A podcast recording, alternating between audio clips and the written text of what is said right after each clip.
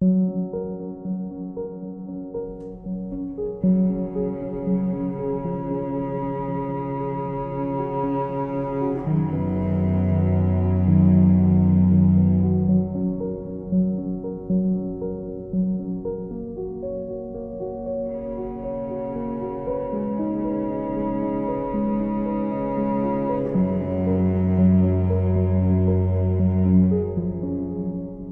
be with you. This is Father Michael, along with the rest of the team, thanking God that you have joined us for prayer today. Welcome to the God Minute.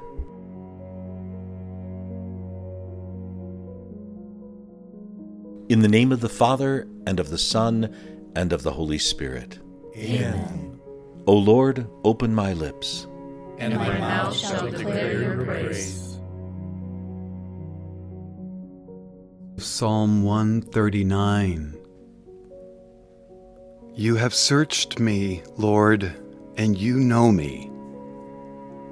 You know when I sit, when I rise. Before a word is on my tongue, you, Lord, know the whole of it.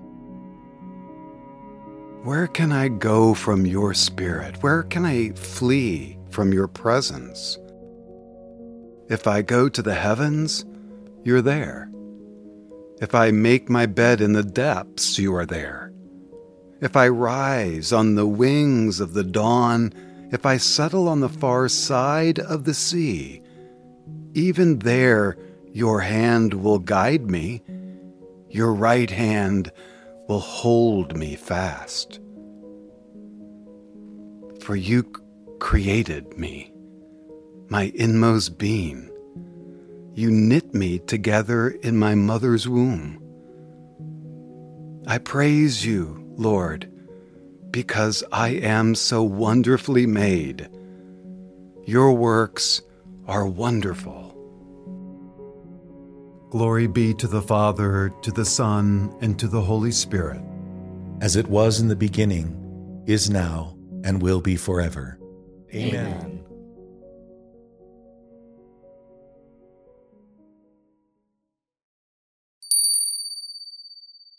For our random Wednesday, I'd like to reflect on the life and spirituality of Saint Leo the Great. Saint Leo the Great was a pope's pope, where he expanded the power and the great influence of the papacy at every opportunity he could. And uh, he would even go, go to battle for those who did not uh, accept his authority. But the theological issues at stake d- during his papacy was that was about Christ's divinity. And some theologians of the East were espousing the Monophysite heresy, which argued that Christ only had one nature, only just one nature. But Leo the Great sent his advisors and he told them this. He said, Lay out the Pope's words with force, with clarity, with eloquence, that Jesus Christ had both a divine and a human nature, without confusion or admixture. And when the legates finished reading this, the bishop's common response to the Pope's words was, This is the faith of the fathers, this is the faith of the apostles. Let anyone who believes otherwise be anathema. And so Leo from then on became the this teaching became the teaching of the Catholic Church. While outstanding as an effective and practical leader, I believe that Pope Leo is most known for his depth, his his clarity, his sermons and his letters. They're very concise.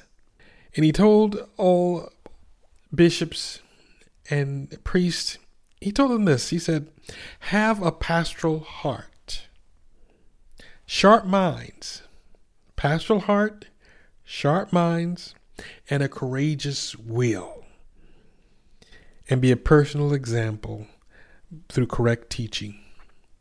So here is a man who is a pope encouraging his faithful followers, encouraging all of us uh, to do the will of God, to be open to God's will, to do our best to, to respond to God. And he was encouraging his bishops and his priests to go out and do this and say these things so that the people, all of us, will be able to understand and do our best to follow the will of God. And that's what it's all about for all of us following the will of God, doing our best to do what God wants from us. We fall, we mess up, we stumble, but we have to have the opportunity to get back up again, confess our sins, and to keep moving on. My parents' first parish here in Los Angeles, and half of my family, uh, was St. Leo the Great. It was one of the, I think there were six African American parishes here in the, in the Archdiocese of Los Angeles. I asked my parents, I said, uh, tell me something about Saint Pope St. Leo the Great.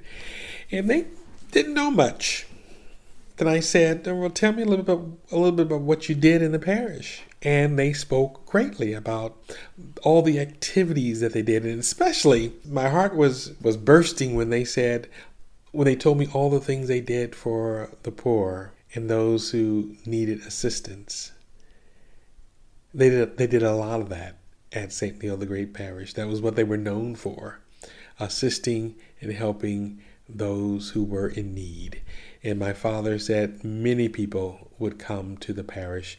They had many, many converts, many people, but many, many, many people would come to the parish uh, asking to be baptized. And they were African American people coming to the parish to be baptized because they saw, they saw within the people themselves under the title of Saint Leo the Great uh, how they were reaching out to the community and how they were reaching out and serving others. So, I hope and pray that we'll be able to um, look at the life of Saint Leo the Great and, and to, and to uh, ask him to pray for us, so that we may do our best in, in, in serving others and in teaching others and in helping others how to be children of God.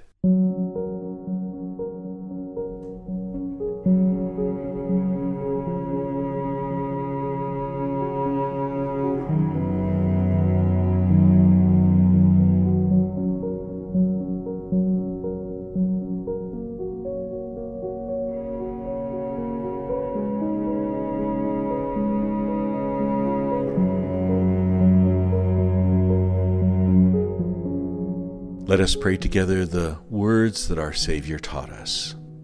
Our Father, who art in heaven, hallowed be thy name. Thy kingdom come, thy will be done, on earth as it is in heaven. Give us this day our daily bread, and forgive us our trespasses, as we forgive those who trespass against us. And lead us not into temptation, but deliver us from evil. Amen. Let us pray.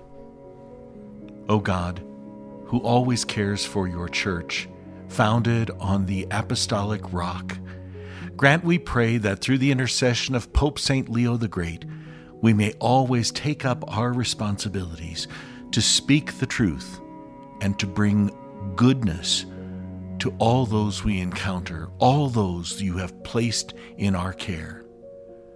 This we ask through Christ our Lord. Amen. The Lord be with you. And with your spirit. May Almighty God bless you, the Father, the Son, and the Holy Spirit. Amen. Brothers and sisters, it's been a privilege to pray with you today. And just in case you've forgotten, God loves you. Take good care of yourself and one another, and we'll see you tomorrow.